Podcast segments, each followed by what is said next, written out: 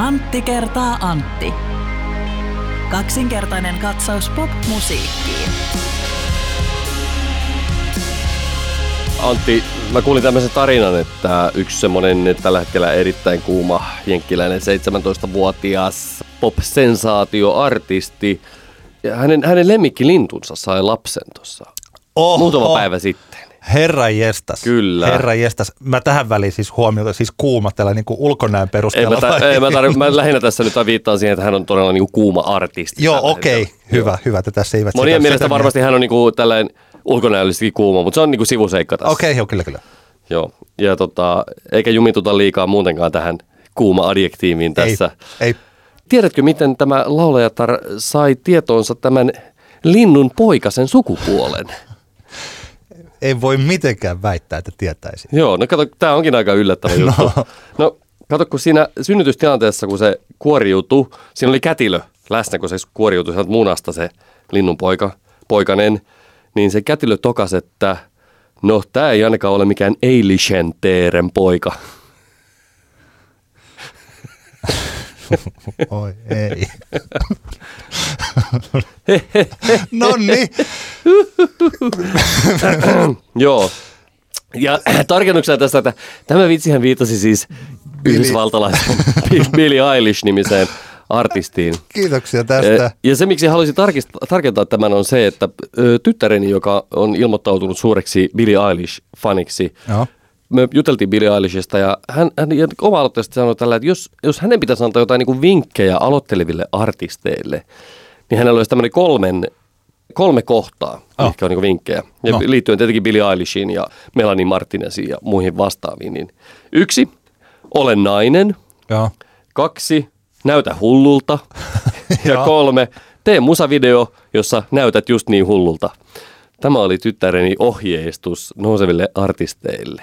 Muodostan mielestäni niin ihan validia kamaa. Kyllä, joo, joo, ehdot, ehdottomasti tästä. Kosta hän perustaa podcastia ja pistää meidät ulos Kyllä, bisneksestä. tai joku artistivalmennus, nehän on nykyään kovin suosittuja tämmöiset artistivalmennushommat, niin ehkä tyttärelle niin on ne ura siellä saralla sitten.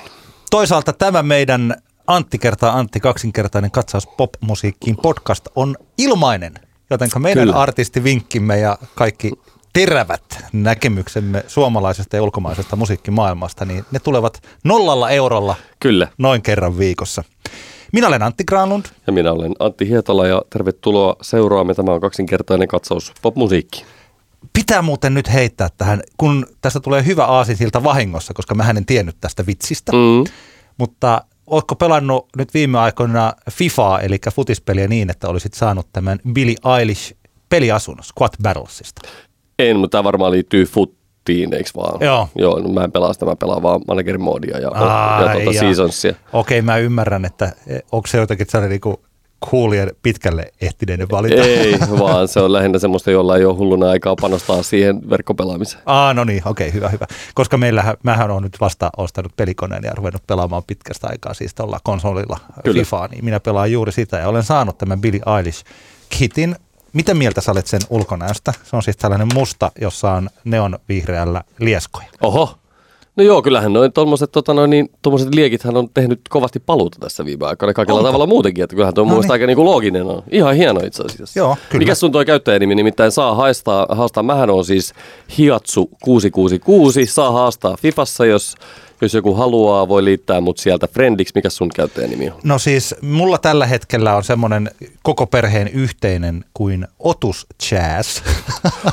Otus Jats Otus yhteen. Jats, mutta koska meillä on nelivuotias ja kahdeksanvuotias lapsi, niin me ei olla tällä hetkellä, meillä on verkkopeliä Aa, okei. hankittuna, eli Niin, ei niin. ole sitä plussaa. Niin tästä No niin. syystä mä en myöskään ole hankkinut sitä itselleni, joo. että Joo, ei tule, tule tota, No niin, mutta Hiatsu, Hiatsu 666 saa haastaa kyllä. Joo. Mun on nyt pakko heittää, sori kaikille, jotka vihaa jalkapalloa, että kestäkää kohta mennään musiikkiasioihin, niin siis pakko sanoa tämä, että katoiko sä Manchester Cityn ja Tottenhamin välistä Katoin, joo.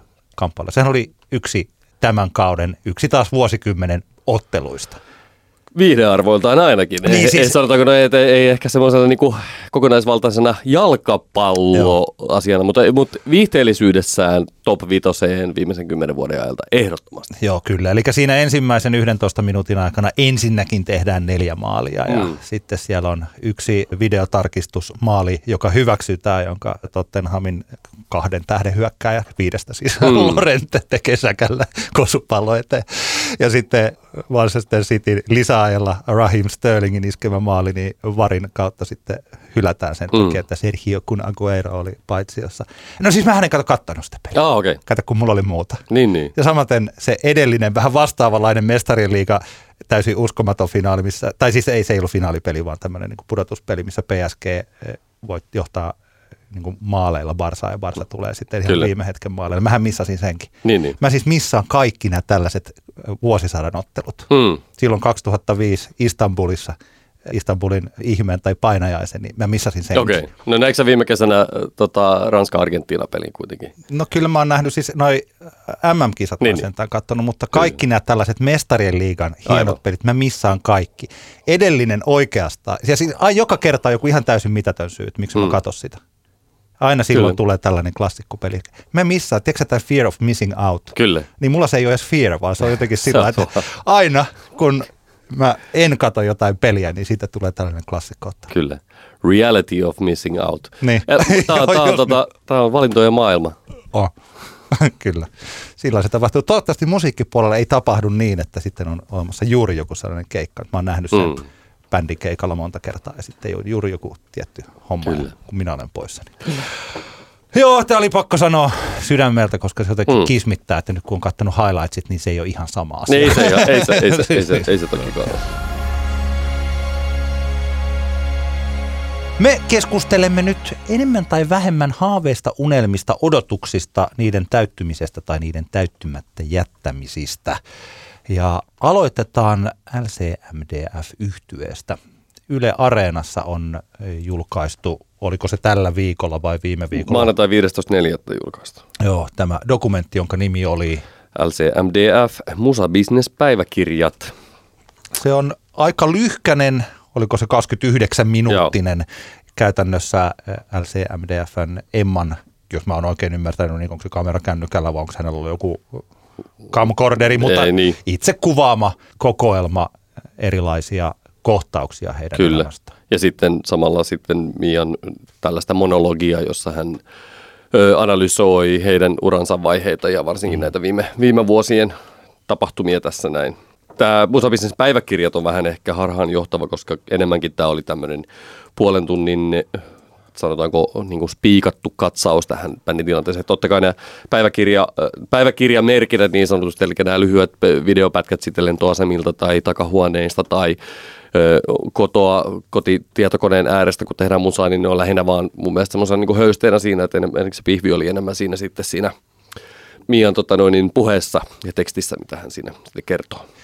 Tuossa puhuttiin ennen kuin aloitettiin tämä podcast, että mun mielestäni on, se on jotenkin ikävä tämä tarina, mikä LCMDFllä on. Ja se on se, että he ovat erittäin lahjakkaita ja heillä on upeita livekeikkoja. He tekevät biisejä, jotka kiinnostavat ulkomailla. Ja sitten koko ajan levyyhtiö tai manageri on heitä vastaan ja he eivät pääse tekemään sitä, mitä he haluavat. Niin, tai ehkä enemmänkin, niin eihän, eihän tavallaan, ei se ehkä ihan noin niin kuin jyr, mä en jotenkin koe sitä niin noin jyrkäksi, ehkä kyseessä on vaan tämmöinen tarina modernista musiikkibisnesmaailmasta, että kuinka pienestä kiinni se on, että löytyykö ne, varsinkin jos pyritään tekemään kansainvälistä uraa, mm. niin löytyykö ne oikeat yhteistyökumppanit. Jos mietitään sitä, että, että artisti, nuori bändi haluaa lähteä tekemään uraa, niin sehän vaatii sen, että löytyy, löytyy tahot, jotka uskovat artistiin ja jotka jakavat ehkä sen artistin vision tai sitten oikeasti vaan omalla ammattimaisella näkemyksellään todella tietävät, että millä tavoilla sitten siihen menestykseen päästään. Eli, eli tota, LCMDFn perustarina, miksi miksi heistä ei ikinä tullut semmoisia kansainvälisiä indietähtiä, mitä ehkä odotettiin silloin kymmenen vuotta sitten, niin, niin se ehkä juurikin pitkälti tässä nyt piirtyy kuva, jossa vaan joko on tehty yksinkertaisesti vääriä valintoja, ei ole pystytty näkemään niitä signaaleja siitä, että nyt nämä tyypit, joiden kanssa olen alkamassa tekemään, niin, niin, tota, niin ne, he eivät ole oikeita tähän projektiin, tai sitten, tai sitten tota, mm, yksinker- heitä on esimerkiksi johdatettu harhaan, tai sitten tietenkin kolmas teoria, jota joku varmasti ajattelee, että vaan äh, eivät ole taidot riittäneet, että tässä on periaatteessa nämä niin kuin kolme storia ehkä, ehkä mitä, mitä sitten jokainen voi miettiä, että mikä niistä on eniten paikkansa pitävä. Joo, ja sitten, että sen, äh, siinä seurauksena se oma artistius on kadonnut jonnekin. Niin. Ja ehkä tällä bilettämisellä, mitä tässä monta kertaa he varsinkin seuraavina aamuna miettivät, että miksi sen alkoholin kanssa pitää Niin. taas olla ja miksi taas. Ja sitten jossain kohtaa, että tänään juhlitaan, tänään juhlitaan ja sitten on taas Mm, sillä. Ja mikä liittyy myös tähän Emman tekemään päivitykseen, mistä me puhuttiin. Niin, vuosi sitten suurin piirtein Emma Kemppanen julkaisi Fe- Facebookissa tekstin, jossa avasi, avasi, avasi omaa tuskaansa. Joo, ja tätä tällaista, puhuiko hän itse loppuun palamisesta vai mm. jostain, mutta siis joka tapauksessa näistä ongelmista, että piti peli viheltää poikki. Kyllä. Tämä siis on tosi lyhyt, että mun mielestä olisi ollut kiva, että tämä olisi ollut jotenkin pidempikin mm. ja ehkä sillä taustoittavampi, mutta toisaalta tässä on mielenkiintoisella tavalla, siis niin kuin hyvällä tavalla laput silmillä, että ollaan täsmälleen niissä joissain hetkissä heidän mennä vuosien äh, niin kuin tapahtumissa, Mm. kun he kiertävät eri kaupungeissa tässä Euroopassa lähinnä. Niinpä. Että tämä on siis kuvattu vuodesta 2015 vuoteen 2018 About, käsittääkseni. Si- suurin piirtein tässä näin. Ja siinä ihan alussa käydään aika nopeasti läpi se, että mitenkä, kun tuli Cool and Board ja nämä tällaiset, Mm. äkkiä oltiinkin pariisilaisessa, äh, siis Pariisissa tai jossain ranskalaisessa telkkarissa ja siitä tuli sellainen niin super, kaikki vaikutti tosi helpolta Niinpä. ja sen jälkeen kaikki on vaikuttanut ihan super vaikealta. Niinpä, niinpä. Joo, ensinnäkin mun mielestä kaikessa tässä on, on jotenkin mahtavaa, että, että etenkin Emma on ottanut tämmöisen niin kuin avoimen linjan näissä asioissa. Hän on halunnut puhua sekä omasta, omasta väsymyksestä ja tuskastaan ja sitten toisaalta myös tämän, nyt tämän dokumentin kautta ihan niin kuin bändin, bändin tavallaan niin kuin vaikeuksista. Musta se on ihan huippua, että avataan oikeasti näitä puol- puolia yleisölle, jotta me kaikki havaittaisiin, että kuinka oikeasti, niin kuin, kuinka vähän helppoa toi homma yleensä on. Ja, ja paljonhan meillä niin näkyy, näkyy tota, kun artistit postailee somea ja, ja kun kirjoitellaan, lähetetään tiedotteita, niin nehän on aina sitä niin naminamia, että, että nyt kaikki menee ihan mahtavasti ja, ja hommat on niin sold out. Ja ai että vitsi kun on ihanaa päällimmäisenä on kiitollisuus, tyyppisiä niin kuin läppiä ja, ja tota, mun mielestä tämä olikin aika raadollinen kohta tässä tota, dokumentissa tämä, kun taisi Emma tai Mia kumpi, kumpikin paisti siinä heitti tämän sold out vitsin, eli, eli kun he tekivät semmoisen pienen Euroopan kiertueen tässä pari vuotta sitten Kakmadafakkaan lämpärinä. Ja Kakmadafakkahan, niillähän on, taitaa käsittääkseni olla ihan semmoinen vakiintunut hyvä, hyvä suksee Euroopassa ja, ja näkee näistä keikasta ainakin tämä, mistä kuvattiin, se oli ollut niin kuin sold out keikka. Ja siinä sitten tytöt vähän alakuloisesti vitsailevat, että tämä on loppuun myyty LCMDF-keikka. Niin. Ja se ehkä mua itseeni välillä niin kuin, jotenkin mua välillä vähän riepoo se, kun se sold out tuntuu nykypäivänä olevan semmoinen niin kuin itseisarvon tyyppinen Joo. juttu.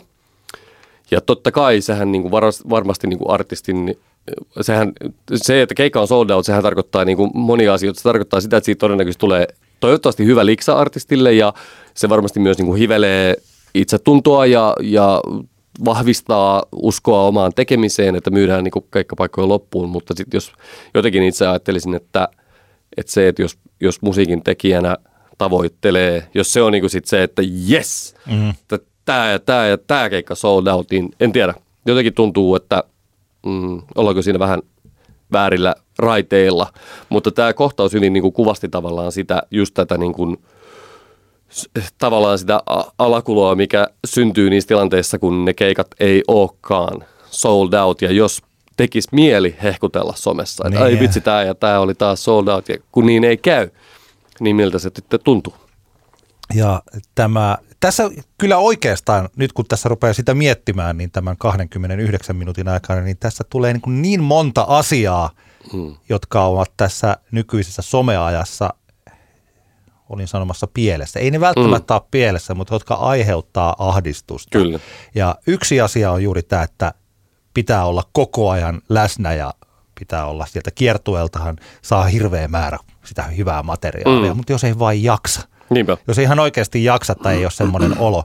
Ja sen takia just oli hirveän hauska, kun puhuttiin vaikka tota, siis tästä, kenestä se nyt oli, Ibestä. Mm. Että kuinka siellä on posse ja siellä on olemassa se yksi tyyppi, joka on oikeasti se somejätkä. Niin. Että samalla tavalla kuin vanhan, vanhan liiton rockibändeillä oli roudarit ja tällaiset, niin siellä pitää olla se, että se ei ehkä ole se artisti, joka sitä tekee. Niin. Mutta että se kuuluu siihen, siihen juttuun, mutta kuinka paljon se tuo ahdistusta. Kyllä, kyllä. Ja sitten tämä striimilukujen seuraaminen, että Mm. kun uusi biisi tulee, niin sitten katsotaan niitä striimilukuja ja seuraavana aamuna ollaan sataan tuhanteen striimiin pettyneitä. Niinpä. Ja nyt kun esimerkiksi tässä vaiheessa, kun katsoin juuri, että paljon kun me eh, tätä tehdään, niin paljonko tästä uh, Another Suckerista, niin paljonko sitä on striimattu. Mm. Se oli noin 600 000, Kyllä. mikä siis sehän ei ole ollenkaan huonosti. Ei, ei tämän tyyppiselle musalle, kun kuitenkin, kyseessä on tämmöinen, tämmöinen niin kuin, mikä tämä genre nyt sitten on, indie, dance, elektroninen niin kuin hommeli, niin tota, ei se ole huono lukema ollenkaan. mutta se ei kuitenkaan ole sellainen lukema, että, että ruvettaisiin puhumaan tällaisesta jostain isosta ulkomaan menestyjästä. Niinpä, niinpä. Ja tässä mun mielestäni on LCMDFn se iso ristiriita, että niin kun Emma siinä jossakin kohtaa mainitsee, että jos haluaa olla paras, niin pitää olla paras live, josta mä jotenkin tulkitsen, että heillä on sellainen halu olla parhaita Mm. ja kun on halu olla paras, niin silloin ehkä en tiedä, että jos sen tällä kertoo, niin se ehkä voi, hän voi väittää vastaan tai he voivat väittää vastaan, mutta silloin näkee tämän asian jonkinlaisena kilpailuna. Kyllä. Ja, silloin kun, ja se kilpaileminenhan tuottaa ahdistusta ihmisissä Niinpä. ylipäänsä. Itsessään. Joo. Tota, mä ehkä tarttuisin ekana tohon, tähän niin kuin just tähän some, some presence-hommaan ja, ja musta tuntuu, että tässä, tässä nykytilanteessa mun mielestä on niin paljon semmoisia helposti syntyviä perspektiiviharhoja artistille ja tämä, tämä some presence on mun mielestä yksi semmoinen. Totta kai se on ihan, ihan, ihan niin kuin mahtavaa, että jos vaikkapa keikkaporukassa on joku, joka pystyy oikeasti tuottamaan hyvää ja ihmisiin vetoavaa niin kuin some-kontenttia, niin sehän on vaan niin kuin voittobändille. Niin. Mutta jos me niinku mietitään vaikka nyt viime vuosien tämmöisiä isompia, äh, tai jotain niinku ha- haipatuimpia suomalaisia artisteja vaikka, otetaan esimerkkinä vaikkapa Vesta, Jesse Markin, Litku Klemetti, Maustetytöt, Ibe, niin eihän näistä oikeastaan kukaan, kukaan niin jos ajatellaan, niin hehän ovat oikeastaan kaikki olleet niin kuin hyvinkin, hyvinkin maltillisia Mm. some, niin kuin. Ei nämä ole, nää, ei nämä ole esimerkiksi niin kuin kukaan, kukaan semmoisia, että ne olisi tuu, tuupannut niin kuin koko ajan matskua. Tiedätkö, Instagram-live olisi niin kuin laulanut koko ajan, vaan, vaan että, että ehkä se on niin kuin virheellistä ajattelua, että mun on pakko koko ajan.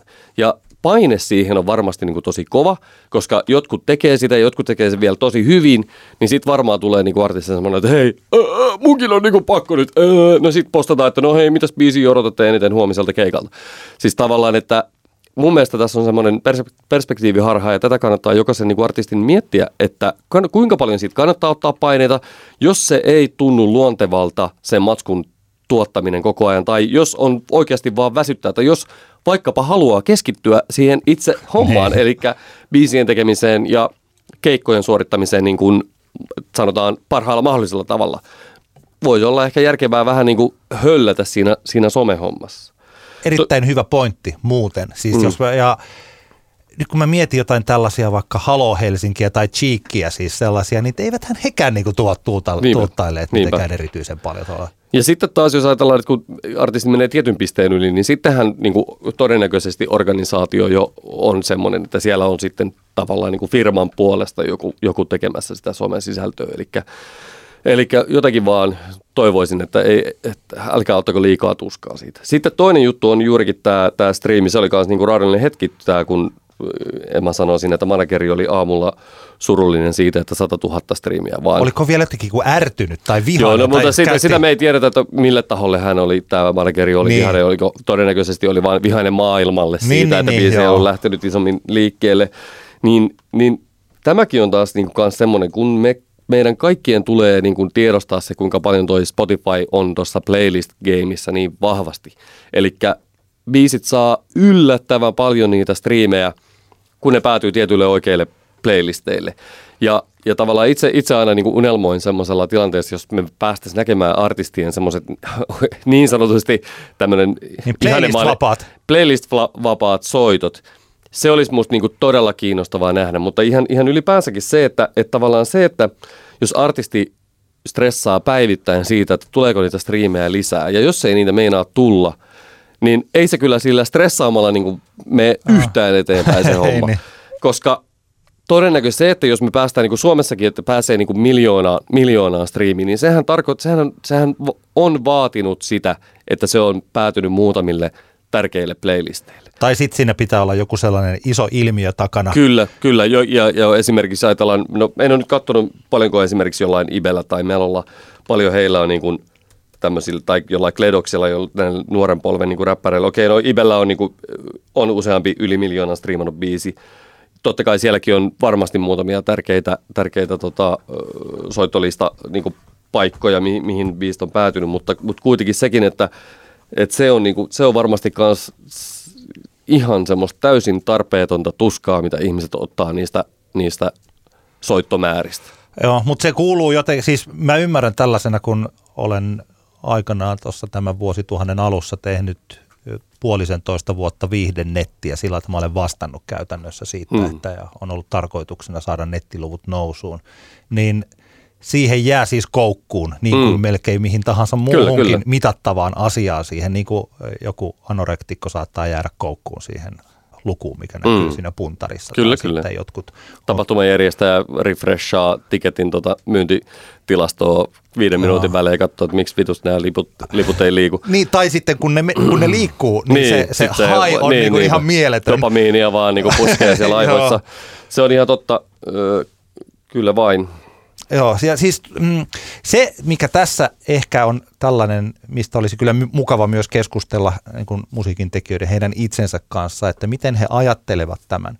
Eli että kun LCMDF tekee sellaista musiikkia, mitä tekee, mä yhä aina silloin täällä kuuntelen jotain, mulle se Cool and Bored ei ollut niin kuin se biisi, mutta Ray-Ban Classes on mun mielestä, se kuulostaa yhä ihan kipeän tuoreelta, Mm, kyllä, kyllä. hienolta kappaleelta. Mä tykkäsin tästä ekasta levystä, myös siitä kananmunakansilevystä. Mm. Mä tykkäsin mun mielestä esimerkiksi Kanthian loistava biisi. ja Siis tällainen.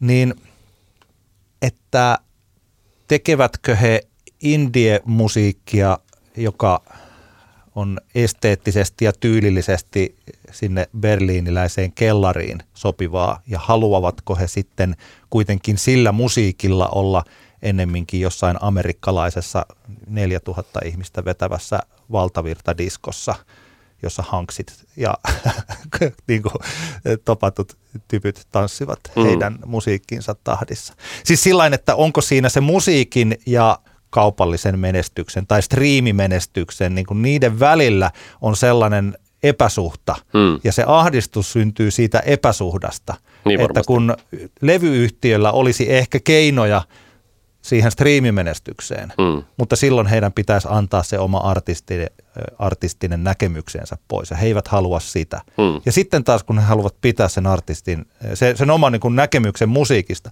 niin se johtaa siihen, että se ei ole sitten niin suosittua. Mm. Ja että pitäisi oikeasti miettiä, että kummassa porukassa on. Niin, niin. Tai sitten, mutta kun tämä on niin kuin ennemminkin nyt mä esittää, tämä niin kuin kysymyksen monessa lauseissa on kysymysmerkit perässä, koska kyllähän mä tällainen niin kuin haluaisin uskoa, että joku tekee vaan niin hyvää indietä, että se murtautuu sinne valtavirtaan, Niin, mutta niin. milloin sitä ta- tapahtuu? Niin kuin Billie Eilish hän on niin kuin hyvä esimerkki siitä, että se kuulostaa tosi tuoreelta Mm. ja jossain toisessa ajassa niin sehän olisi ihan indie. Niinpä. Että sillä ei olisi mitään mahdollisuutta, että se olisi jotenkin tällainen satoja miljoonia striimaava. Kyllä. Mutta joku sellainen klikkaus siinä on juuri tähän aikaan, siinä kuiskailussa ja näissä tämmöisissä. Niinpä. Satuitko sä luke, muuten lukea, nyt välihuomautus, Pitchfork kirjoitti tästä ASMR-jutusta ja siis sen yh, yhteydestä Billie Eilishin levyyn. En, en lukenut kyseistä Joo, okei, okay, mutta siis oli kuitenkin tämä ajatus, eli on näitä, siis nämä, koko tämä äh, kuiskailu kautta Juu. tämä tämmöinen, missä rupeaa niin kehokutiaan, kun ihmiset Mhm. mm-hmm. puhuu lähelle mikrofonia, niin että jotkut tämmöiset ASMR-tähdet, niin ovatko he peräti, niin kuin heitä on kehotettu lukemaan tämän biisin lyriikat sillä ASMR. Mm. Ja siis, että se Billie Eilishin ö, levy saa joissakin kuuntelijoissa samanlaista niin kuin vaiku- efektiä kuin niin, tällaiset. Niin. Ja, se, ja se on, niin kuin, on katsottu, esimerkiksi Oskari Onninen taas kirjoittaa tästäkin, eli että se on yksi sellainen niin kuin tämän levyn vetovoima, vetovoima, että nuoret kuuntelee musiikkia kuulokkeilla, niin tämä on yksi ensimmäisistä levyistä, jossa ehkä tuotannossa on otettu niin, aivan, huomioon aivan. se, että niitä kuunnellaan kuulokkeilla, kyllä, mikä kyllä. mun mielestä on jotenkin nerokkuuden tuolla puolella niin, niin. nerokasta. Mutta näin, tämähän on tavallaan, niin kun teknologia kehittyy niin hirveällä vauhdilla, niin jossain kohtaanhan oli hyvin suosittua, että musa alettiin, niin kuin varmaan sitä tehdään vieläkin, että kun esimerkiksi masteroidaan musiikkia, niin se tehdään niin, että se kuulostaisi mahdollisimman hyvältä puhelimen kaiuttimen kautta Jaa. kuunneltuna. Eli kyllähän tämä, niin kuin, mihin teknologia menee, niin sehän vaikuttaa siihen, että sitten että tavallaan minkä tyyppistä musaa, musaa tehdään. Että silleen tämä on aika, aika looginen tämä Billie Eilishin kuiskuttelu hommeli tässä näin. Joo, ja, mutta okei, tämä niin nyt mentiin ehkä vähän, vähän mm. sivuraiteille, mutta to, tietyllä toisella tavalla ehkä ei menty, että mä mietin, että jos se, että, että mikä olisi se sellainen twisti LCMDFssä, että nämä kaksi asiaa yhdistyisivät, se artistinen, artistin näkemys ja sitten se menestys. Ja tuossa toihan loppui sellaiseen kivaan niin kuin korkeampaan nuottiin, missä he kävelevät metsässä ja ovat mm. ehkä hieman rauhoittuneempia ja sitten esiintyvät, siis biisi soi Yle Xllä ja he esiintyvät sitten täällä Yle Xn tapahtumassa ja ovat jotenkin antaneet sille levyyhtiölle potkut ja tuottavat itse sen levyyn. Ja se päättyy sillä hyvin Kyllä. ja jotenkin toiveikkaasti ja tässä tietysti toivotaan, että jatkokin olisi yhtä toiveikas. Niinpä, joo, ja kyllä mulla on jotenkin, en tiedä muista, mainitsiko silloin, puhuinko tästä silloin vuosi sitten, kun viimeksi puhuttiin LCMDFstä, mutta se, että mä muistan itse, kun, kun seurasin aika tarkkaan yhtyeen alkuvaiheita, ja, ja silloin en tiedä muista, kun oli tämmöinen keskustelupalsta kuin Street Spirit, JR, joka oli hetken aikaa tämmöinen niin kuin en seurannut indie, sitä. indie tota, makuuhuoneen nörttien, joka on josta varmaan 90 8 prosenttia oli, oli miespuolisia, niin heidän, heidän tämmöinen oma, oma keskustelu fooruminsa ja, ja tota, silloin mä muistan, että esimerkiksi LCMDFään suhtauduttiin siinä porukassa esimerkiksi todella niin kuin sovinistisesti. Ja, ja mä uskon, että LCMDF, tämä ei, tämä ei tietenkään perustele yhtään sitä, miksi, miksi heistä ei vaikka tullut isompia tähtejä ja muuta, mutta se ehkä kertoo vaan siitä, että – annetaan kunnioitusta LCMDFlle keppaista siskoksille siitä, että he ovat jatkaneet, paineet eteenpäin, vaikka varmasti ovat kohdanneet aika paljon kaikenlaista vähättelyä myös urallaan, niin tota, jotenkin musta oli ihan huippua, että se loppukaneetti tässä, tässä tota, Areenan dokkarissa se, että, että he ovat vielä kehissä, tekevät musaa ja edelleenkin jaksavat etsiä sitä, että mikä se on, mi, minkälaisesta tekemisestä heille tulee se hyvä olo – ja sitten tämä Emman loppukaneetti, että ole itsellesi uskollinen ja tunnista rajasi. Mm. Että nehän, nämä on just näitä, että mit, mitä kannattaa niin pyrkiä ajattelemaan, miettimään, kun olet nuori artisti ja haluat tehdä uraan. Jatketaan melkein samalla aiheella, ei ihan, mutta aiheen sukulaisella. Ilari Hämäläinen, laulaja, lauluntekijä, aikanaan tuttu esimerkiksi Idolsista tai The Voice of Finlandista, on soittanut lukuisten artistien bändeissä, esimerkiksi Kaijakoon bändissä Katri Ylanderin, Pete Parkkosen kanssa. On tehnyt omaa musiikkia, tuottanut sitä, julkaissut sitä. Ilari kirjoitti Facebookiin nyt tämän viikon keskiviikkona seuraavalla tavalla. Hei jäbät ja typyt. Olen isohkojen mietintöjen äärellä, joten jakakaa ajatuksianne, jos sellaisia herää. Mulla on ollut elämässäni kaksi haavetta, joiden tavoittelemisen varaan olen laskenut koko elämäni. Yksi, tulla rocktähdeksi. Kaksi, elää lapsiperheelämää omakotitalossa.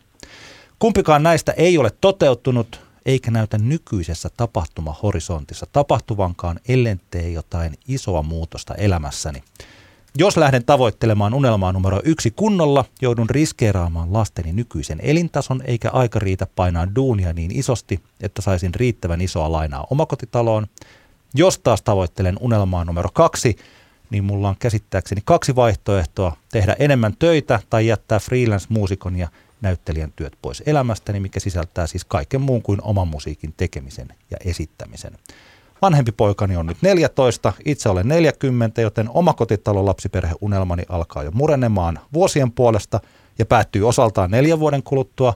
40 vuotta on myös ylikypsähkö ikä lähteä ryynäämään keikkapakulla ympäri maailmaa reisimajoituspohjalta. Muutako vaan viiden vuoden kuluttua Kallion Roskapankin kanta-asiakkaaksi odottelemaan viikatemiestä? Onko teillä ajatuksia tällaisten asioiden suhteen? Ja tämä Facebook-postaus on saanut nyt siis satoja kommentteja ja meillä Antti kertaa Antti podcastissa on postauksen kirjoittanut mies puhelimessa, eli Ilari Hämäläinen. Terve Ilari. Terve, terve. Tällaisella pitkällä alustuksella tähän asiaan. Joo. Minulle heräsi tästä sellainen kysymys, että mitä tämä tarkoittaa tämä kohta yksi, tulla rock-tähdeksi? No, se on tietysti teinipoikana tarkoittanut eri asiaa kuin mitä se tarkoittaa nykyisin. Silloin teininähän se oli ihan sellainen kiltokuvamainen tota, rock-tähti unelma, että kierretään maailmaa tuolla suihkukoneella ja keikkabusseilla. Ja silloinkin mä ajattelin, että mulla on perhe siellä mukana ja että jostain syystä mulla olisi semmoinen puoliso, joka ei, ei kaipaa omaa elämää, vaan hän, hänestä on vaan mahtavaa matkustaa mukana ja lapset, en mä edes miettinyt, että niiden pitäisi, niillä pitäisi olla jotain ystäviä ja kavereita ja käydä koulua sun muita. Tämmöisiä kuvitelmia on aikana ollut. Niin toi vähän sellainen, mitä, ehkä... mitä vaikka Osi Osborne teki sitten, kun oli Sharonin kanssa. Kyllä. Ja sitten hänellä hän oli lapset mukana siis silloin. Mutta miten niin. se on niin. muuttunut nyt, kun sä oot 40? No se, se on muuttunut sellaiseksi, että mä huomaan, että mä kaipaisin sellaista niin kuin suunnitelmallisuutta tuohon uraan. Että se ei olisi noin tuommoista pirstaleista, että mä teen yhden viikonlopun aikana niin kuin neljää eri rockista ja, ja esitän neljää eri ohjelmistoa mikä vielä aiheuttaa vähän sitäkin, että mä en ole läheskään aina niin kuin lähimainkaan parhaimmillani siellä lavalla. Ja siitä jää itselle vähän sellainen, tavallaan ainoa mistä pystyy taputtaa itseään olkapäälle on se, että selvisi siitä. Mutta ei, ei varsinaisesti siitä, että olipa, annoin jotenkin, että olipas tämä nyt parasta, mihin mä pystyn. Tai kyllä se käytännössä olikin, mutta että, mutta että niin kuin suunnitelmallisuudella jotenkin sen uran että se, se pyörisi enemmän sen oman musiikin ympärillä. Ja keikkoja tehtäisiin kiertuemaisesti. Välillä voisi rauhoittua tekemään musiikkia ihan oikeasti. Tota se tarkoittaisi nykyisin. Kerro, jotta me saadaan tämä kontekstiin tämä tavallaan sun tilanne, niin kerro mitä, mitä progiksia sulla tällä hetkellä on käynnissä? Mitä ne on, mistä ne sun pirstaleiset viikonloput koostuu? No siis esimerkiksi viime viikko mulla oli semmoinen, että mulla oli keskiviikkona tämmöinen Rokin vuosikymmenet konsertti, mikä siis alun perin mulle myytiin niin, että mä tulen vaan vierailijaksi sinne laulamaan muutaman kappaleen. Mutta sitten pari päivää ennen konserttia selvisi, että se on siis mun konsertti, myyty mun nimellä ja, ja siellä ei tapahdu mitään muuta. Wow. Ja tota, sitten tämä 70-luku ohjelmisto, se nyt ei ole, se ei ole, mulla on sitäkin, mutta se ei ole niinku se mun omin omin. Eli multa oli tämmöinen tilattu konsertti, jota mä en jota mä en ole edes ymmärtänyt, että multa on tilattu tämmöinen konsertti. Okei. Okay. Ja tota, sitten torstaina mä lähdin Kaijakoon, Kaijakoon superristeilylle esiintymään. Siellä vedin lyhyen oman akustisen keikan ja sitten vielä Kaijakoon siinä varsinaisessa showssa esiinnyin. Yöllä vaihdoin sitten laivaa tuolla Ahvenanmaalla ja tulin seuraavalla laivalla takaisin Turkuun ja lähdin aamujunalla kohti Rovaniemeä, missä mulla oli illalla kirkamusikaalin näytös. Sitten niitä oli siinä perjantai-lauantai, lauantai yönä lähdin yöjunalla vielä takaisin Helsinkiin, missä mulla oli sitten sunnuntaina kengurumeininki yhtyeen keikka. Kova, Eli, kovaa touhua täytyy sanoa kyllä nyt. Siis että... sama juttu, ja tässä vielä niille, jotka eivät tiedä, niin Ilarissa siis esität kirkkaa kirkkamusikaalissa, eli se, on, se ei ole mikään tällainen joo, niin pikku proppi-juttu, että saisit siellä puuna, vaan saat pääosan esittäjä, joka laulaa. Joo, pääosan esittäjänä kyllä.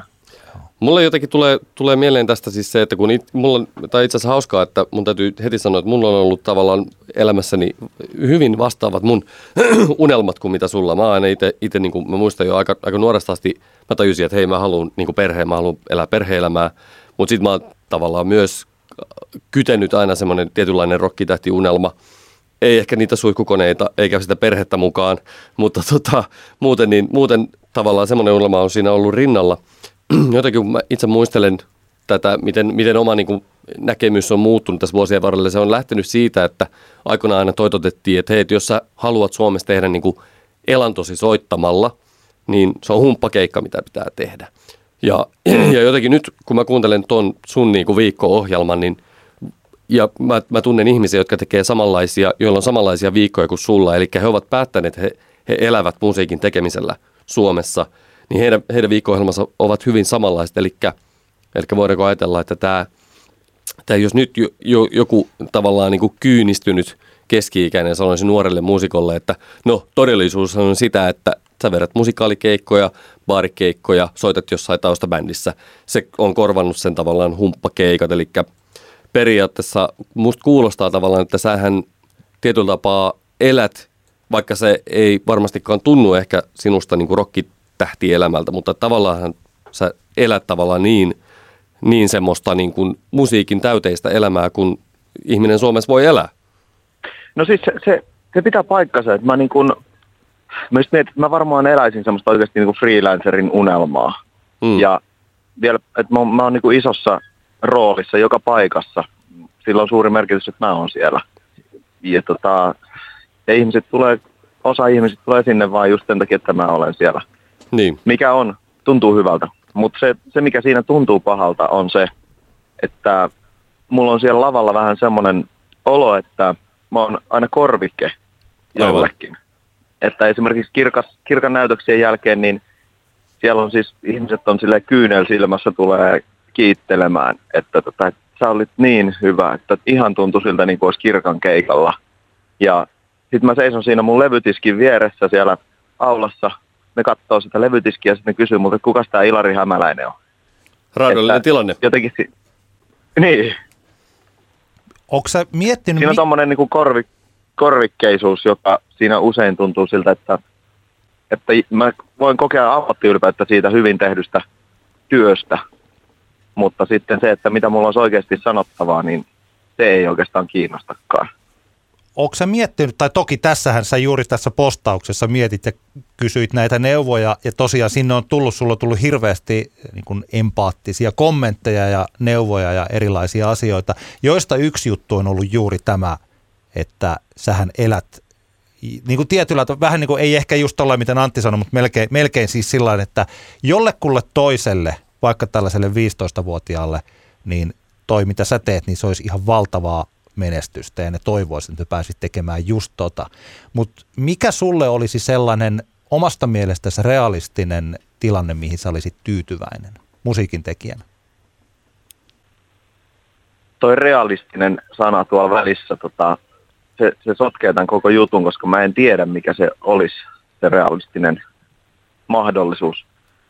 Mutta tota, sanotaan, että semmoinen niin kuin nykypäivän unelma voisi olla se, että, tota, että, että, hmm, että mä voisin tehdä musiikkia, omaa musiikkia yhteistyössä eh, jonkun tiimin kanssa, jotka myös olisi siitä innoissaan ja tota, panostaisi siihen ja ehkä niillä olisi myös jotain omia niin kuin tapoja viedä sitä eteenpäin. Että ehkä siinä olisi, mä toivoisin, että siinä olisi levyyhtiöt ja, ja ehkä keikkamyyjä ja tämmöinen joku suunnitelmallinen koneisto, joka tuntuu siltä, että nekin tarvii mua. Eikä silleen, että mä vaan tarviin niitä. Kyllä. Joo. Sultahan tuli tämä kaksoisalbumi tai kaksi albumia samaan aikaan nyt 2017, eli toinen niistä oli Valo ja toinen niistä oli Varjo. Onko sä tehnyt uutta Joo. omaa musiikkia ja milloin sellaista ehkä sä julkaisisit? No, mä oon tehnyt kaksi, kaksi singleä julkaissut sen jälkeen jo. Että viime kesänä tuli Kultainen hetki-niminen single. Ai ja sitten oli tämä Rakkautes jää. Joo, Rakkautes jää tuli nyt tuossa reilu viikko sitten. Joo, joo, kyllähän mä oon sen kuunnellut. Joo. joo. Että noin noi mä oon niinku tehnyt. Myönnettäkö, että ne on ikään kuin siitä vanhasta sessiosta vielä siis jääneitä biisejä. Et sitten ne, ne, niin ne seuraavan tuotantosession kappaleet, niin ne ei ole nyt edennyt siihen asti, että niitä pääsisi vielä julkaisemaan. Et vaikka niitä on kyllä tehtykin paljon. Mutta sitten mä oon huomannut, että tämä syö tää, niin tämä freelance, tämmönen, freelance-unelman eläminen syö niin paljon sitä energiaa siltä, että, että sitten kun tulee kotiin, niin ei vaan taksa, ei kiinnosta tehdä musaa jos mä tässä mietin, mä en tiedä onko mä hyvä life coachaaja, Mutta että toi kuulostaa siltä, että se friikku esiintyminen on vähän liikaa. Ja tämä kuulostaa mm. siltä, mm. että olisiko hyvä, että jos sä tekisit jotain muuta työtä ja sitten sä kuitenkin silloin sulla olisi se energia, ajankäyttö voi olla mitä on, että sulla olisi energia tehdä sitä omaa musiikkia ja sitten lähtee jotenkin se musiikki edellä. Tämä on tällaisen niin kuin, niin kuin se oma musiikki edellä ja sitten, että musikaalit olisi vähän aikaa hyllyllä. Tämä on nyt siis tällaisen niin kuin musadikkarin näkökulmasta ajatuksena, että me puhuttiin siis just tuossa LCMDFstä ja heidän dokumentistaan, missä he ovat olleet taas siinä ongelmissa, että tekevätkö he niin kuin ulkomaisten levyyhtiöiden pillin mukaan tällaista popmusiikkia vai tekevätkö he itse sitä, mitä he haluavat ja he ovat kipuilleet niin. sen kanssa ja päätyivät, ovat nyt päätyneet siihen, että he itse tuottavat sen musiikkiinsa ja itse tekevät sitä ja se tuntuu, että he ovat paljon onnellisempia. Mun mielestä tämä jotenkin vaikuttaa sun tilanteessa vähän sen saman tyyliseltä. Niin, mun mielestä yhtäläisyydethän tässä on selkeästi, että, että että, tai en tiedä mikä LCMDFn tilanne just nyt on, koska meillä ei ole Emma tai Mia puhelimessa, mutta että meillä on sinut Ilari puhelimessa ja sinä niin. olet ilmaistu asia, niin tuntuu, että molemmilla tahoilla tässä tavallaan, vaikka ollaan saavutettu ö, varsinkin niin kuin aloittelijan näkökulmasta ihan hullun paljon asioita, niin silti ei olla kuitenkaan niin kuin ihan, ihan tyytyväisiä siihen, että, että mihin se on viety. Ja tämä, tämä loppuu tämä, tämä LCMDFn äh, päiväkirja dokumentti loppuu Emma Kemppaisen sanoihin, että kaksi vinkkiä artistille oo uskollinen itsellesi ja tunnista rajasi. Ja tämä on mun mielestä tässä tulee niinku kiinnostava nyt niinku yhteys tähän, tähän sun tilanteeseen. Ymmärrätkö mitä meinaa? Ymmärrän, ymmärrän. Joo, ja mä, mä mä luulen, että tässä mun tilanteessa on nimenomaan kyse taas siitä, että kun mä en halua kuulostaa mitenkään niin ylpeältä, mutta kun mä, mä oon mo- hyvä monessa asiassa, mm. niin sitten siitä, että on hyvä, niin siitä on aina saanut hyvää palautetta ja sitten siitä on niin kuin saanut jotenkin sitä hyvää. On myöskin kokenut ylpeyttä siitä, että on hyvä tuossa ja on hyvä tässä ja on hyvä tossa. Mutta sitten kun huomaan, että mä niin kuin viikoittain keikkojen välipäivinä, niin painin tämän saman asian kanssa, että, että mä en saa itsestäni tarpeeksi sitä musaa irti. Ja sitten taas ne keikkamatkat, ne päivät, kun se energia on korkealla, niin silloin oikeastaan se on melkein koko ajan mielessä, että pääsispä tekemään, pääsispä studioon. Että hitsi kun ei olisi nyt täällä junassa, että hitsi kun ei olisi täällä takahuoneessa, vaan olisi, olisipa nyt himassa studiolla, niin saisi tehtyä sitä ja tätä. Toi, toi tasapaino siinä on se ongelma jätämme tämän tilanteen tähän niin sanotusti ilmaan ja toivomme Ilari, että sä löydät ehkä enemmän rauhaa. Se on hirveän vaikea jotenkin tällä antaa mitään ohjeita, kun mekään ei kuitenkaan niin hyvin tässä tunneta, mutta että toivottavasti pääset tekemään omaa musiikkia, koska mä luulen, että luovalle ihmiselle se, että pääsee tekemään sitä, mitä haluaa oikeasti, niin se on tosi tärkeää. Ja toi kuulostaa siltä, että sulle ei ole aikaa tehdä sitä, mikä on tärkeää. Niin niin tuota... Kyllä. Mä, mä haluan vielä lisätä tähän ihan loppuun siis sille, että se, se minkä mä nyt, tuosta oli selkeästi hyvä tuosta mun postauksesta, niin, niin että mä oon nyt fyysi, niin kuin ihan siis konkreettisesti saanut sovittua jo yhden uraohjaajan kanssa treffit. No niin. Ja, ja sitten tämmöisestä, niin kuin, miksi näitä sanotaan, öö, tavallaan kuin vanhempi kollega neuvo, mentorointi, mentorointijärjestelmästä, niin mulla on sovittuna jo yhden ihmisen kanssa, että juttelen siitä ja tällaista, että selkeästi se niin kuin sitten sitä apuakin löytyy ihan omasta lähipiiristä ja niitä ratkaisuja, kun vaan uskaltaa avata suunsa taas. Toi Ilarin tilanne kuulostaa kyllä hirveän tutulta, jos miettii omaa niin tuttava piiriä ja soittokavereita, joiden kanssa itse on tullut tehtyä hommia. Jos ajatellaan, että mä oon nyt kohta, kohta 40 ja musa on tullut soitettua, tehtyä yli 20 vuotta ja, ja sitten tässä on ihmisten oman lähipiirin ja omakin elämäntilanne on muuttunut siitä, että ollaan ensin ollaan, niin kuin nuo, ensin ollaan vähän niin kuin teinejä ja sekoillaan sitten ollaan varhaisaikuisia, jolloin ei ole vielä perhettä eikä sitä, ehkä sitä elämänkumppania löytynyt, jolloin on mahdollisuus tehdä tota noin, niin vaikka mitä. Ja sitten kun alkaa sitä perhettä tulemaan, niin tullaan siihen semmoiseen isoon ongelmaan. Tulee päivätyö ja perhe, joka tulee, jossa tullaan semmoiseen niin isoon dilemmaan, että kun kauheana tekisi mieli tehdä, kauheana tekisi mieli luoda, mutta sitten kun oikeasti ei ole sitä energiaa eikä aikaa tehdä.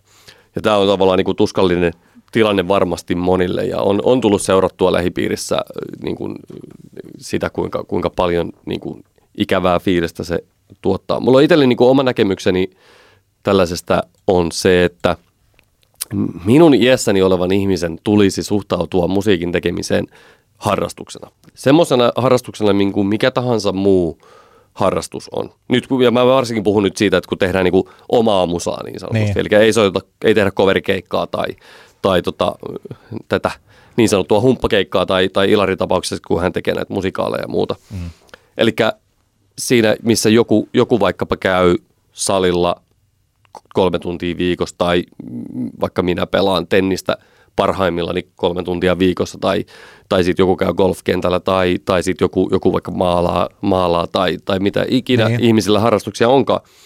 Musiikin soittamisen, musan tekemisen tulisi tässä iässä suhtautua vain ja ainoastaan semmoisena harrastuksena. Ja tietenkin tässä iässä on myös hyvä puoli, että koska todennäköisesti tämä ehkä päivätyötäkin on, niin on myös niin kuin varaa esimerkiksi sijoittaa rahaa siihen harrastukseen, mikä on ihan niin. mahtava asia. Siitähän kannattaa niin kuin ottaa kaikki, kaikki ilo irti ja, ja ehkä sitten sitä kautta miettiä sitä asiaa niin, että, että jos joku sitten kiinnostuu, jos joku sitten niin kuin tarttuu siihen, musan, siihen musaan, mitä sä teet, niin se on semmoinen niin kuin älytön ekstra bonus, mikä tapahtuu, jos tapahtuu. Tästä monesti tästä tilanteesta seuraa semmoinen taas mä puhun niin perspektiiviharhasta, mikä ihmisillä on, kun he tässä iässä siitä vähäisestä vapaa-ajastaan sijoittavat musiikin tekemiseen aikaa ja he käyttävät siihen omasta mielestään paljon aikaa ja he karsivat perheen kanssa olemisesta, he karsivat muista harrastuksista, he ehkä karsivat välillä, ottavat tota noin, niin palkattoman vapaa-päivän tähän näin. Tulee semmoinen fiilis, että se korvaus, mikä pitäisi sitten saada – siitä mm. tekemisestä. Sen pitäisi olla jotenkin niin kuin synkassa niiden laitettujen työtuntien, niin sanottujen työtuntien, tässä tapauksessa harrastetuntien kanssa. Ne. Niin. Ja se on, niin kuin, se on paha perspektiiviharha, mihin ihmiset niin kuin mun mielestä aika, aika paljon sortuu. Ja, ja se pitäisi niin kuin just huomioida se, että kyllähän vaikka, tämä on aika karu vertaus, mutta että jos mä vaikka menisin savityökurssille. Niin. mulla ei ole minkäänlaisia lahjoja käsitöihin oikeastaan minkälaisia. Mä menisin savityökurssille. Mä voisin käydä siellä viikosta tunnista toiseen. Mä voisin ehkä saada lopulta aikaiseksi jonkun ihan siistin ruukun, mutta jos ei se oikeasti, jos ei mulla oikeasti niin kuin niin. jotain todella spesiaali skillsejä siihen hommaan, niin mä en usko, että kukaan siitä ruukusta maksaa mulle niin sanotusti tuntipalkkaa. niin. Me puhuttiin viime jaksossa lakiasioista. Meillä oli alussa pieni laki nurkkaus, jossa oli vaikkapa teoston uusiin sopimuksiin liittyviä asioita ja sitten oli, oli tota, ohjelma, ohjelmapalveluiden alvimuutoksiin liittyviä asioita ja meillä sähköpostia lähetti teostolta Jani Jalonen liittyen tähän meidän tota, no niin, teostokeissin käsittelemiseen ja luen tästä nyt Janin tämmöisen eh, selvennyksen kautta oikasun, minkä hän kirjoitti, koska tämä on erittäin aiheellinen. Eli, eli Jani kirjoittaa näin. Teillä oli viimeisessä jaksossa teoston kannalta hyvin relevantti aihe lisensoinnin käytäntöihin ja itsehallinnointiin liittyen. Halusin sen verran tarkentaa, että käytäntöjen taustalla ei ole lakimuutoksia, vaan teoston asiakassopimukseen liittyvä muutos. Asiakassopimus määrittelee ne käytännöt, joiden mukaan teostolla on mandaatti edustaa tekijöidemme teoksia ja lisensioida niitä. Nyt sopimusta on muutettu ja uuden sopimuksen mukaan oikeudenomistajilla on enemmän mahdollisuuksia ottaa yksittäisiä teoksia ja yksittäisiä, yksittäisiä teosten käyttötilanteita omaan hallintaan – Sopimuksen uudistamisen taustalla on puolestaan kilpailu- ja kuluttajaviraston käynnistämä prosessi, jossa heidän puoleltaan haluttiin lisätä oikeudenomistajien mahdollisuuksia omaan toimintaan ja sopimusuudistukseen päädyttiin tämän prosessin seurauksena. Tässä tapauksessa on tärkeää muistaa, että teoston edustamat oikeudenomistajat ovat musiikin tekijöitä ja kustantajia, toki joskus artistejakin, jos he ovat itse tekijöitä. Kiitos Jani Jalonen tästä selvennyksestä ja oli vähän puhetta tuossa, että otettaisiin Jani tai joku muu teoston edustaja jossain kohtaan ehkä tänne meidän podcastiin vieraaksi, niin voidaan puhua tarkemmin näistä aiheista sitten. Katsotaan, tulevaisuus näyttää. Ehdottomasti. Ja sitten menemme vielä meidän Älä nuku tämän ohi osio kappaleisiimme. Meillä on yksi kotimainen kappale ja yksi ulkomainen kappale. Kumpi on eka? Ota sinä Mä, mä, mä voin okay. ottaa, juu, yes. joo, kyllä, kyllä se käy. Tämän viikon Älä nuku tämän ohi kappaleeni on, taitaa olla viikko sitten julkaistu Mark Ronsonin ja Lykkeliin yhteiskappale Late Night Feelings, joka on tota, tämäkin kappale enteilee varmasti jossain kohtaan tänä vuonna, en, en muista onko julkaisupäivä jo ilmoitettu, mutta Mark Ronsonin tulevaa tuottaja-albumia. Ja tämä on nyt varmaankin sitten toinen single, koska ensimmäinen hän oli tämä Miley Cyrusin kanssa tehty mega kolossaalinen megahitti Nothing Breaks Like a Heart. Se oli tämmöinen tota, jonkun asteinen Jolene pastissi, hyvin toimiva ja onnistunut semmoinen, mutta tämä Late Night Feelings on enemmän tämmöinen niin kuin tunnelmallinen diskopala ja sellaisena aivan totaalisen nerokkaan hieno biisi, kaunis kappale ja, ja tota, tässä jotenkin mulla, mulla ainakin tulee kyllä todella semmoinen odotus tätä Ronsonin albumia kohtaan ihan, ihan jo senkin takia. Mä tuossa vähän aika sitten, kun aina tykännyt Ronsonista, mä kuuntelin Ronsonin julkaistut albumit, niin sanotut omat albumit läpi ja olin, että voi vitsi, että miksi se ei ole onnistunut tekemään oikeasti niin kuin hyvää albumia, vaikka se on niin, niin nero äijä. Mutta tota, nyt ainakin näiden kahden biisin perusteella voitaisiin olettaa, että, että tota, tuleva Ronson-albumi saattaa hyvinkin olla aika monen pommi ja sisältää ehkä 12 toinen toistaan kovempaa megahittiä. Tämähän on siis hauska, nyt kun me vasta tsekkasin Wikipediasta mm. Mark Ronsonin diskografian. Siis juman tsuiku, siis niinku, okei, okay, tämähän on production discografi, niin siis hän on tehnyt niin perkeleesti kaikkea. Siis, ja, ja siis laajas, laajalla skaalalla ja erilaisten ihmisten ja erilaisten niin kuin, muusikkojen levyjä. Kyllä.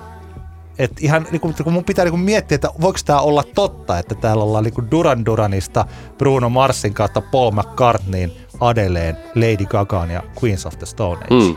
Joo, se on kyllä aika, aika niinku, kova. Et ka- kaveri, kaverilla on niin sanotusti namikat hallussa. Joo, ja suhteellisen, suhteellisen niin kuin, tai ei ole vielä mikään ikäloppu, että varmasti niin kuin pitkä ura vielä edessä. Niin tota, 43-vuotias kyllä. kaveri. Että, tota. Joo. Kyllä vain. Joo. Mutta tota, tämä Late Night Feelings tosiaan Lykke laulaa siinä biisissä just niin ihanasti, kun Lykke vaan laulaa. Ja, ja tota, hyvin sävelletty melankolinen diskopala. Tekee mieli tanssia.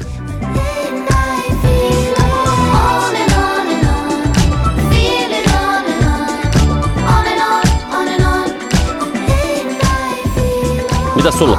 Minulla on Aleksi Pahkalan uuden, en tiedä onko tämä nyt projekti vai onko tämä hänen uusi artisti alter egonsa, ehkä haluan, mun mielestä projekti aina kuulostaa sellaiselta, joka alkaa ja päättyy ja katsotaan, että kuinka pitkäikäinen on Local L. Toivottavasti pitkäikäinen.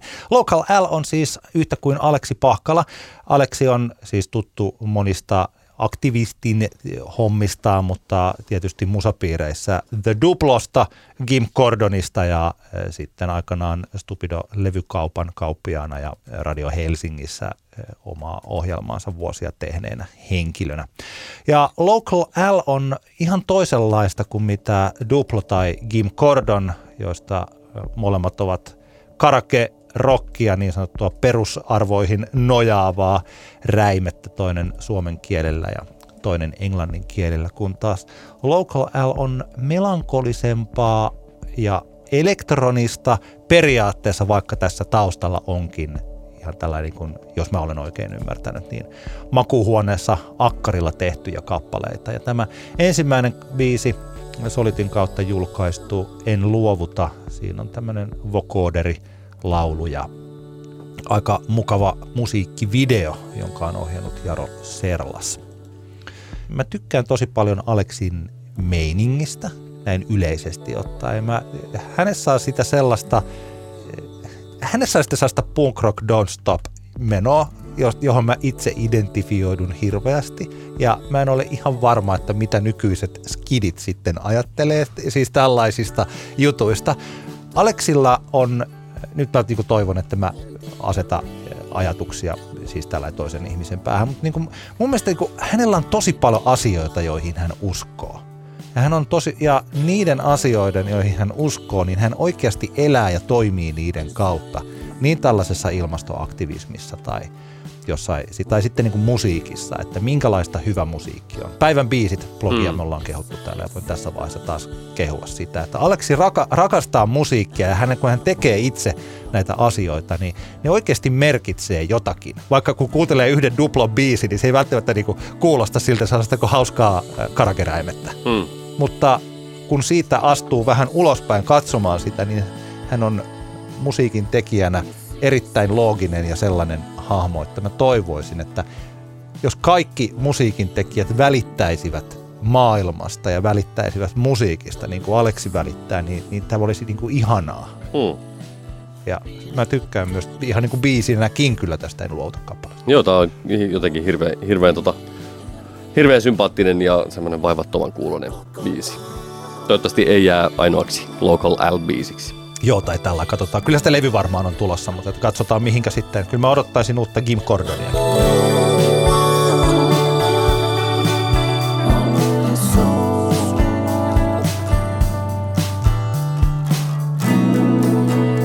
Tässä kohtaa muistuttaisin, että meillä on ensi viikon keskiviikkona Arthouse Cafe Kehräsaaressa levyraati. Tämä on meidän neljäs levyraati ja meillä on vieraana Ville Pirisen lisäksi, joka on meidän vakiraatilainen, niin meillä on raadissa toimittaja Tero Alanko, tutkija Saara Särmä ja sitten Radio Supernova yhtyeen kata laulaja henkilö ja tota noin, niin huippumeininki tulee varmasti taas olemaan. Kannattaa tulla paikalle ja kannattaa tulla ehdottamaan sinne kappaleita. Meillähän on semmoinen systeemi, jos joku ei vielä tiedä, että saat tulla ehdottamaan biisejä, joista niin sitten ehdotuksien perusteella me sitten valitaan se kahdeksan biisiä siihen raatiin.